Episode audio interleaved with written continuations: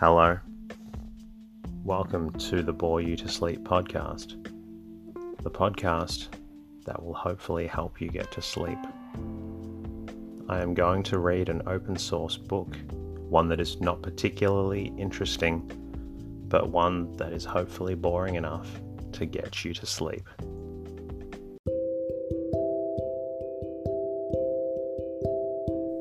Is there something interfering with your happiness or is preventing you from achieving your goals?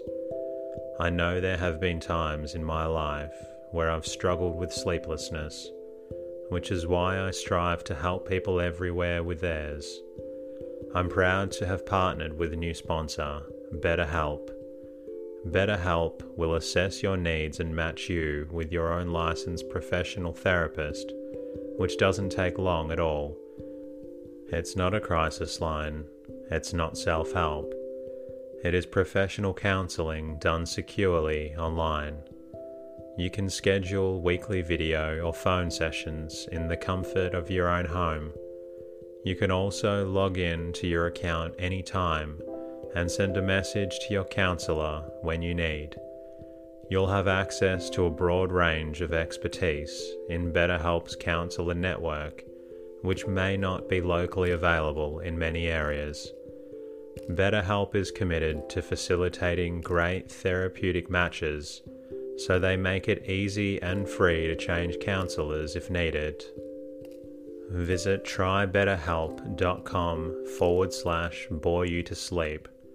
That's try better H E L P and join over 500,000 people taking charge of their mental health.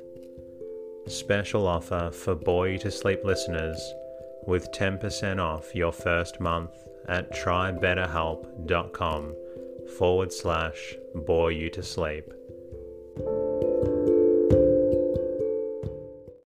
Happy New Year to everybody, and I hope you've been getting some deserved rest while I've been away. Tonight's reading comes from into the Frozen South, a sea exploration story written by James Marr. The story looks at two young English boys who join on the journey to the South Pole. My name is Teddy, and I aim to help people everywhere get a good night's rest. Sleep is so important, and my mission is to help you get the rest that you need.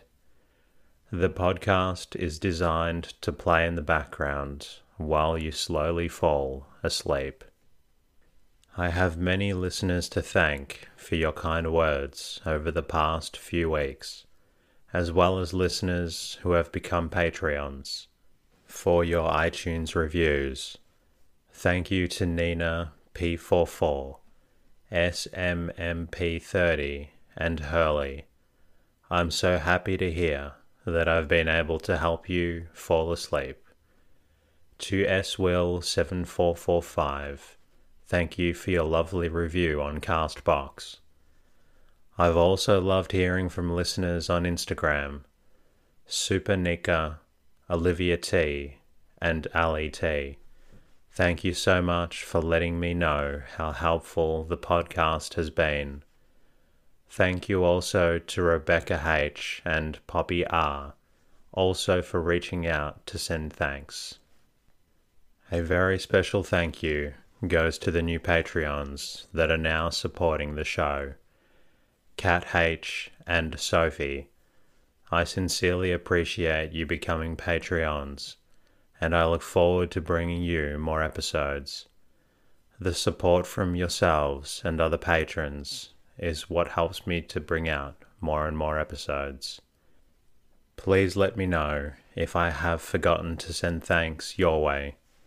I do appreciate your support, and it has been a few weeks.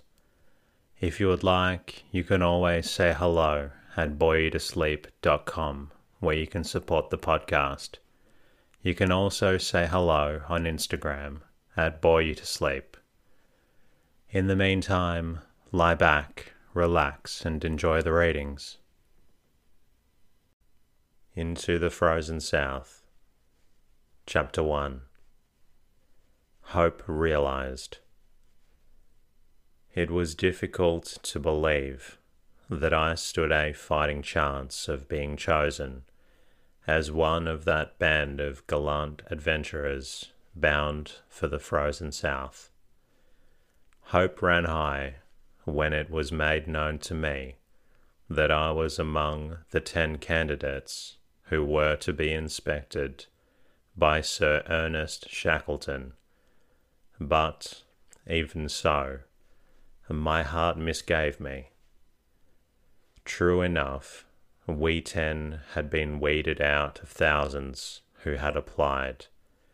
In response to the wide appeal published in the early summer of 1921 for volunteer scouts to accompany the famous explorer on what promised to be an ideal adventure. But that such good fortune as came would be mine was well nigh incredible. Yet the miracle happened. A dream grew into reality. Together with Scout Norman E. Mooney of the Orkney Islands, I was selected as one of the crew of the famous quest, which, driven by the compelling determination of Sir Ernest Shackleton, was to attempt to penetrate the Antarctic fastness and to explore not only those icy wastes, but also certain little known islands in the sub Antarctic seas. Imagine how my heart leapt when the news was told. Here was romance personified. I think that any youth of my age would have felt with me that all the adventure books ever written were but tame affairs as compared with what the future promised. We were to follow in the footsteps of brave men who had dared much, of men who had died because of their love of perilous adventure. Anything might happen.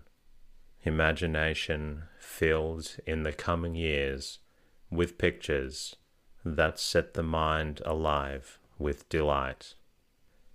Oh, yes, it was good to be young and ambitious, and chosen the doors were to be closed for indefinite years on England. Commonplace England as I thought it then, and our ship was to bear us, high of heart, clear across the threshold of adventure.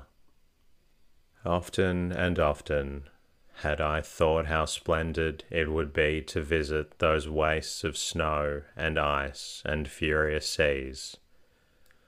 Like every other healthy British lad, the hot blood of desire to achieve ran in my veins, and here were my biggest dreams coming true. Fill in the blanks for yourselves. I was glad to think that my lot was to be cast amongst such tried and proven men as Sir Ernest Shackleton and Mr. Frank Wild. Every boy has his private heroes. Shackleton was one of mine. Moreover, I, a landsman, was to learn the craft of the sea and under the most fascinating circumstances imaginable. I thought of Drake, Hawkins, and all those hardy adventurers of the past. I was one of them. My first meeting with Sir Ernest Shackleton did nothing to lessen my enthusiasm, for he satisfied my imagination most completely. Here was a man to be followed anywhere, everywhere. A man whom it would be a great thing to serve. A tall, broad man with a strong, determined mouth a man whose smile gave confidence, whose voice seemed always to be laughing at danger. A full sized man, judged by any standard, though his great shoulders carried a just perceptible bend, as token of the heavy burden laid upon him by his gallant struggles and endeavours of former years. Naturally enough, when face to face with him the first time, I had little to say, but he possessed the ability to size one up almost at a glance. Why do you want to go? he asked crisply. I want to do something, I said. It was a period when every right thinking boy felt he must do something to be worthy of the sacrifices of Britain's dead in the recently ended war. I wanted to say all this, yet words failed to come. But Shackleton read right enough and smiled. I was chosen, and even to this day, I cannot understand why.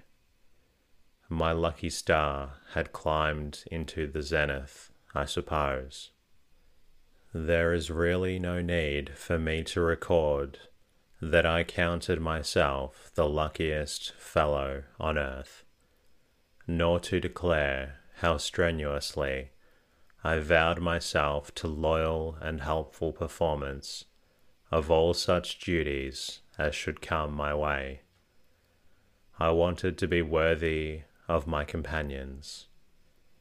Here were men who had flocked to a well loved leader's standard from all the ends of the earth, and I was chosen to stand beside them. Once the decision was made, the days were full of anticipation. They seemed tedious and endless, because, being committed, I wanted to tread the quest planking and feel that it was all really true. There were so many things that might happen, so many chances of misadventure. However, fortune stood my friend. The appointed hour arrived not that those final farewells to loving friends were pleasant, but high resolve made light of them. Others had dared the long out trail that's everlastingly new, and homesickness is no fatal disease. Nevertheless, let me be honest and say that my first sight of the quest somewhat tarnished the gilt of the gingerbread. She seemed so very tiny to be destined for so great an adventure, merely a minnow amongst whales compared with other craft. Still, I doubt if any power on earth could have tempted me to draw back. Mooney and I joined ship on September 15, 1921, and I was allotted a bunk in the little mess room in the ship's after end. Cramped quarters enough, make no mistake on that heed. The quest was no Leviathan, and personal comfort was a thing that seemed to have been left out of her controller's calculations. So much for first impressions. If I had had previous sea experience, I might, at that first glance, have counted my quarters almost luxurious. For in addition to the actual sleeping place, at least as roomy as a coffin, I was granted a locker beneath for clothes and a shelf for the careful stowing of trifling personal belongings. This was my stateroom deluxe.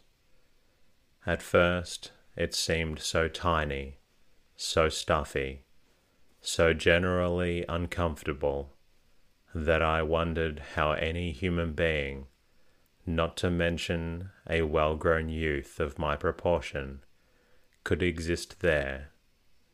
But the time was to come when I should consider this corner of a sea-going ship the most desirable spot in all the world for my sea-going requirements, and count the minutes until I was able to fling myself full length into that seven by two sleeping shelf to sink into the dreamless slumber that rewards hard toil.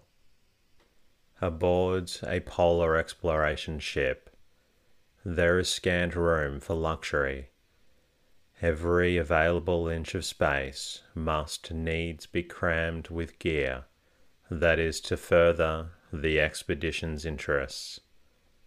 The human side of things is apt to be lost sight of by those who have the greater vision and who understand, as our leader understood the amazing adaptability of mankind. Not that Mooney and myself were called upon at once to render down into these cramped quarters, probably with an idea of tempering the wind to Shaun the Lamb, Mr. John Quiller Rowett, who, by some reason, of his personal admiration for Sir Ernest Shackleton, was responsible for financing the expedition, took us under his comforting wing, and gave us a great time at his Sussex home, Ely Place, in front. In my opinion, Mr. Rowett deserves a high place in the records of polar exploration. The bravest adventurers imaginable cannot fare forth in quest of the unknown without monetary backing. Born adventurers by reason of their very indomitableness seldom have sufficient capital to finance their exhibitions. If the quest was to become a cannonball, designed to thrust herself into the frozen fastness of the South. Mr. Rowett unquestionably supplied the powder that fired her on that lengthy journey, expecting nothing in return for his very considerable outlay, satisfied to know that he was helping courageous man towards the realization of his ambition Mr. Rowett cheerfully provided the major part of the funds for this. Shackleton's last adventure, out of considerations of personal friendship, for our leader and in the general interests of scientific research. Chapter 2 London's Goodbye On Saturday, September 17, precisely at one o'clock. Sir Ernest Shackleton gave the word to cast off, and the quest started from St. Katharine's Dock, Tower Bridge, on her journey across the foamy leagues. Enthusiastically, she endeavoured to celebrate the occasion by a stentorian blast on her whistle but no matter how diligently the lanyard was tugged, nothing beyond a hoarse moan resulted. The watching crowd, realizing the intention, cheered resoundingly, and as if put on its mettle by this tribute of farewell, the whistle made another and more successful effort. A fairly credible note resulted as the quest was towed and warped out through the dock heads into the open river. With the great Tower Bridge opened for us, as if we were a liner of repute instead of one of the stormy patrols of the sea, we passed up to London Bridge, where we swung about and then dropped down steam under our own power. We had a wonderful send off. To me, unaccustomed to crowds, it was as though all London had conspired together to bid us a hardening farewell. Crowds and bigger crowds massed on the quays and the banks of the Thames. Both the Tower Bridge and London Bridge were packed with cheering people who clustered like flies. The bigger shipping in the river roared welcome and farewell to the little quest. Every siren was bellowing at its fullest blast, and our ineffective whistle was hard set to make even a decent showing in reply. Since the custom of the sea ordains that every signal given shall be scrupulously answered. Naturally, the press was strongly represented, writers and photographers alike, and since, in a way, we were public property, the whole ship's company posed for the pointing lenses, whilst Shackleton, desirous with those at home, should hold a pleasant final record for all of us, and kept us laughing broadly at his swift shafts of wit. So much for the picturesque side of exploration. But as soon as we were fairly in the river, work began. Shifting stores is no pleasant job Gunny sacks that hold hard tack rub the neck and arms unmercifully. Cask chines cut the fingers. Every muscle in one's body collects its own individual ache, which joins with every other ache to create one enormous agony of pain. But it's a proud horse that won't carry its own nose bag and during the journey down to Gravesend, we put our backs into the commonplace but very necessary job. Probably enough, Nelson himself had shifted similar stores in his younger days, and he died an admiral. We realized, I know I did, that we were necessary to the general welfare of the crews. Anchored at Gravesend, Scout Mooney and myself were permitted no easement. That's the way of the sea, I found. She breaks in her disciples thoroughly at the beginning, so that none of her later surprises can astonish. Helping the cook prepare mightn't seem heroic but it was necessary for these shipmates and ours depended on us for their creature comforts on this occasion. Maybe enthusiasm overreached itself a little. For serving the prepared meal at table, I contrived to spill hot coffee over the hand of one of our members. Scout law teaches one early to be a philosopher, and here was an excellent opportunity of acquiring a working knowledge of the ready for use language employed on the shipboard, to which we were initiated by the injured explorer's remarks. You don't hear language like that every day of your life. Having served, Mooney and myself ate, and did it heartily. The sea creates an appetite all of its own, and I have not the slightest doubt that our attention to the victuals caused some concern in the minds of those responsible for the supplies of the ship. Then, full fed and happy, we washed up the dishes and turned into our narrow berths and quickly fell into sleep. though the day had been memorable and full of mild excitements. Just before I dropped off, just as the varied aches and abrasions with which I had afflicted myself began to get in their fine work, I remembered those stentorian cheers that had wafted us down river.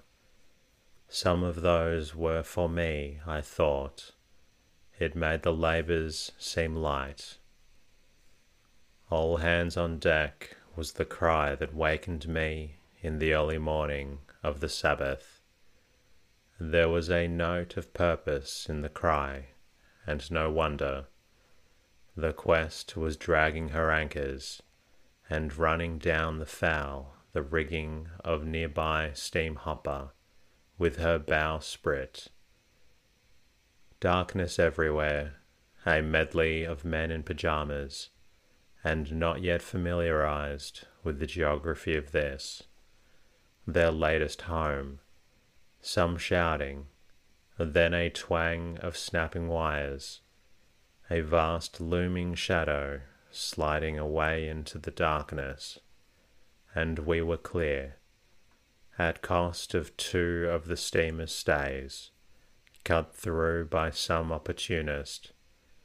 Evidently, the sea did not permit of long, placid reveries. There was always something happening, or about to happen once you got afloat.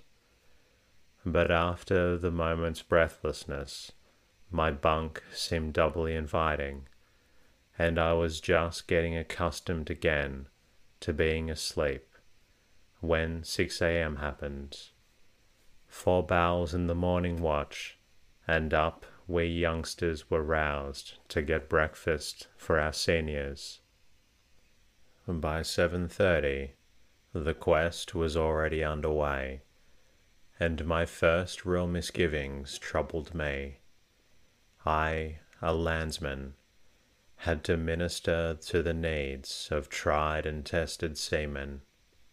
Some of our ordeal, believe me, but it's a poor scout who fears to climb. I overcame my tremblings by dint of sheer determination, and no crockery was broken by being thrown at my devoted head that meal. Maybe the good spirit that animated all the company permitted them to overlook my crass deficiencies.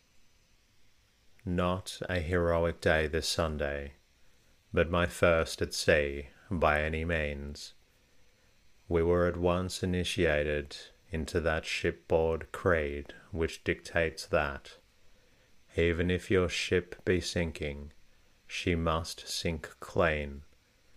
Cleanliness aboard the Quest, as aboard most other ships flying British colours, ranks ahead of godliness.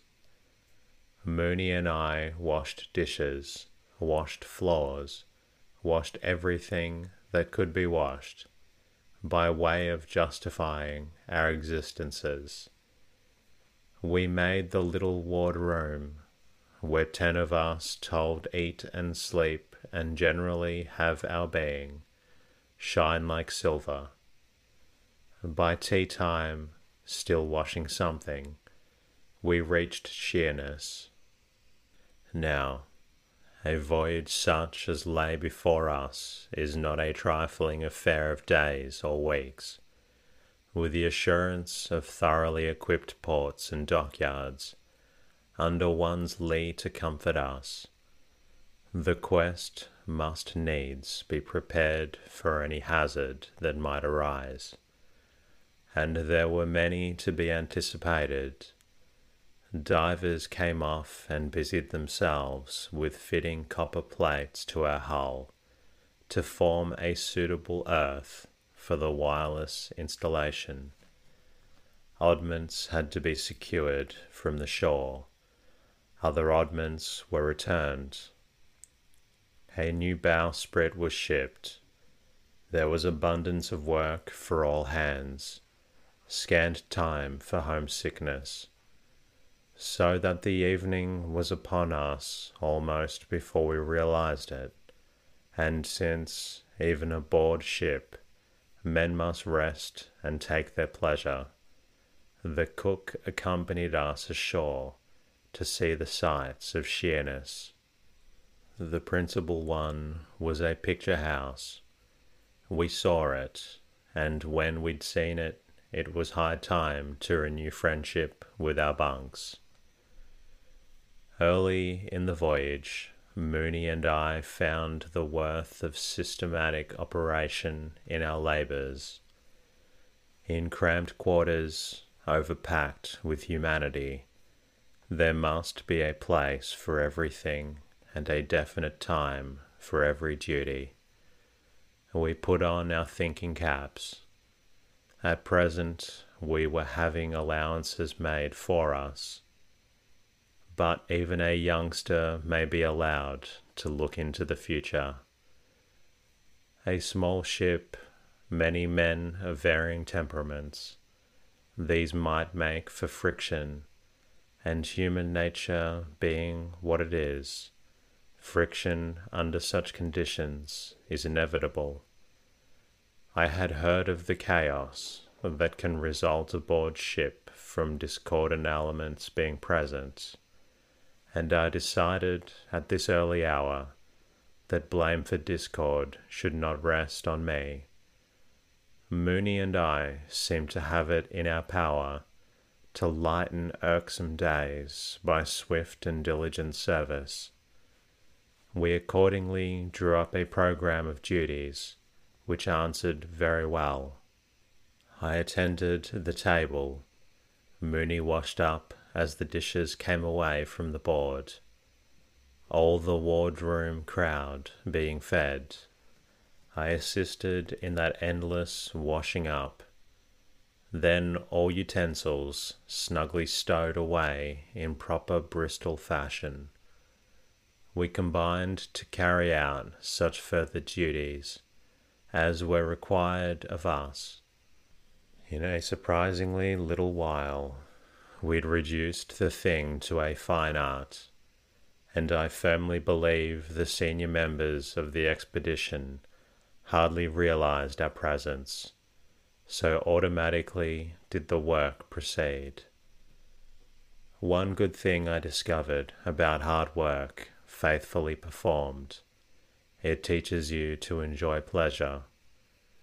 Tuesday evening found me ashore in Sheerness at a whist drive with a dance to follow. There was room to breathe, room to stretch oneself I enjoyed that evening very much. Ordinarily, I might have been bored, but I'd earned the relaxation. I fancied, and I went into it all with my heart and soul. Yes, you can play very hard when you've worked hard to earn it.